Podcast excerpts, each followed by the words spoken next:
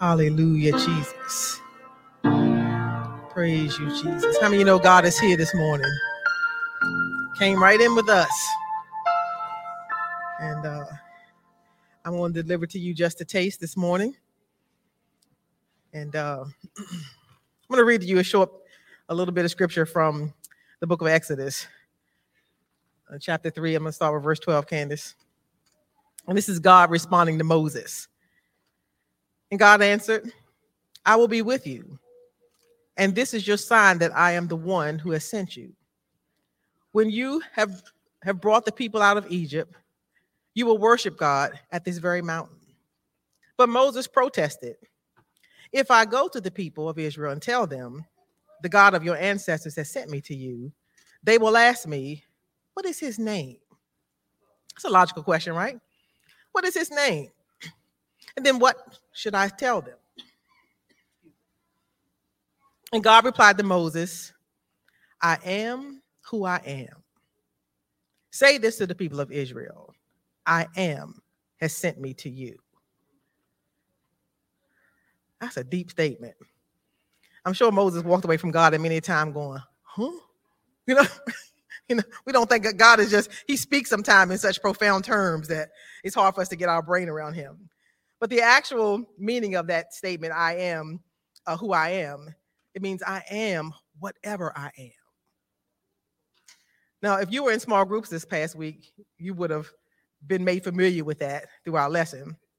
Because as we study uh, the I ams of John, we're looking at some of the very specific things that this I am who spoke to Moses in sort of this very broad way. Uh, that in John, he kind of he, he narrowed it down. He named some very specific things that he is. I'm gonna get my title side, uh, Candace. and so uh, this idea of I am whatever I am, when I when I when I learned that, I went, huh. Somehow that was comforting to me. I know some of you like very specific, you know, instructions or very specific things about God, but but what that said to me is what it said to me is just how big God is and how limitless he is and how flexible, how whatever adjective you want to put that, it just it just opened him up. You know, the the gods of the ancient people were most often, and to my knowledge, gods of specific things. You know, you might have been God of the of the of the river or God of the Niles or God of the of the, the harvest and those kind of things. And so they were limited even though, can I just put a qualifier in? They really weren't gods at all. I can't help but say that. I don't want anybody here leaving thinking that they are other gods. There's none. And if you're not sure, showing that, go to Isaiah. Isaiah puts it, he just puts the kibosh on it, right? There's none other. There's only one God.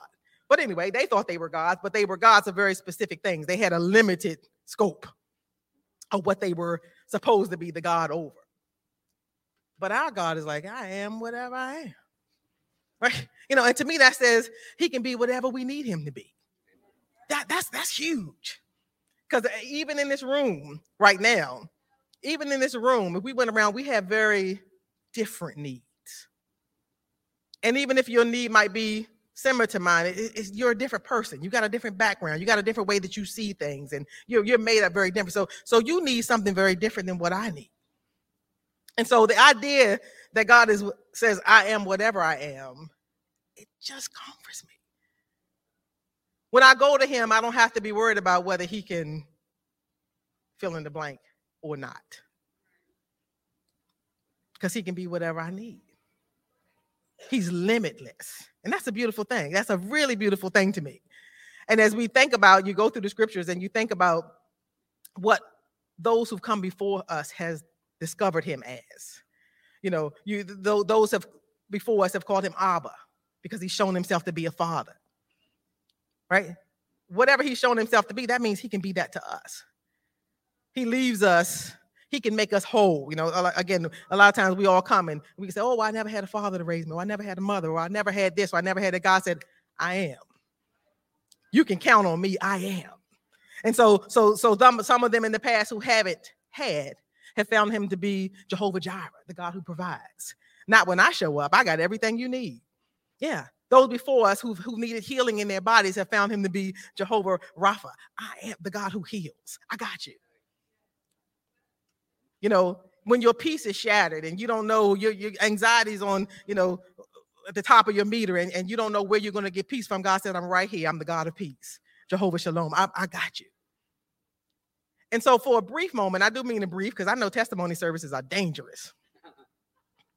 I'm gonna do a, a, popcorn testimony. We start off the new right here. Uh-huh. Steve eyebrow just went right, right, right. I, I, want you to briefly, I want you to stand up.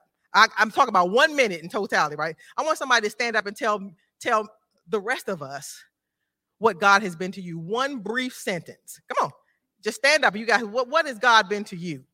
Because somebody around here needs to know. Maybe that God hadn't shown himself to be that thing to them yet. And so they need a they need a witness. Right? Anybody. Yes. God has been faithful. Sister Moth. He is her provider. He's been his guide. All right. Salvation to Diane. He's been your peace. Yes. Your healer. Well, back there, Carmen. He's been your healer. All right. Sister Dottie. Protector. Oh, yeah. Joy. Come on now. Come on, keep going. You gotta, you don't gotta stop. Scott. He's been your God. All right, you heard that. You got two witnesses. God will guide anybody in the valley of decision today. We got a God who will guide you. Sister Sylvia. Your hope. All right. Antoine. Oh, he's been your restorer. Come on, Joyce. Provider and healer. Okay. Yes. He's been an anxiety fixer. All right. He come in and squelch it. Put it on. Yes. Your peace of mind. Janelle. His father. Okay. Healer. We got to sit back there. Is all her all and all. You about to make me sing up here. Remember that old that old song I used to sing, God is, right? He's my joy in a time of sorrow. He's my today and tomorrow, right? He, he's been a come on now, come on, Karen everything we need. All right. So we got witnesses right here, right here in this room that, tells that God shows up. He is. You see those dot, dot, dots? That means to me, he's limitless. God is. And so join us for small groups as we study over this next uh, five weeks, not consecutively, but every other week. We're going to be looking at the I ams of John, but we're just looking at some of the things that God declares him to be. But I, I but I this morning I want you to take God out of the box. Put stop putting limits on what you think he is or what he can do or what he can't do. He doesn't fit neatly in anybody's box. You know, he oozes out, as we talked about in our group. He, out the corners, out the cracks. Like you can't confine him. God is, and that's just a taste.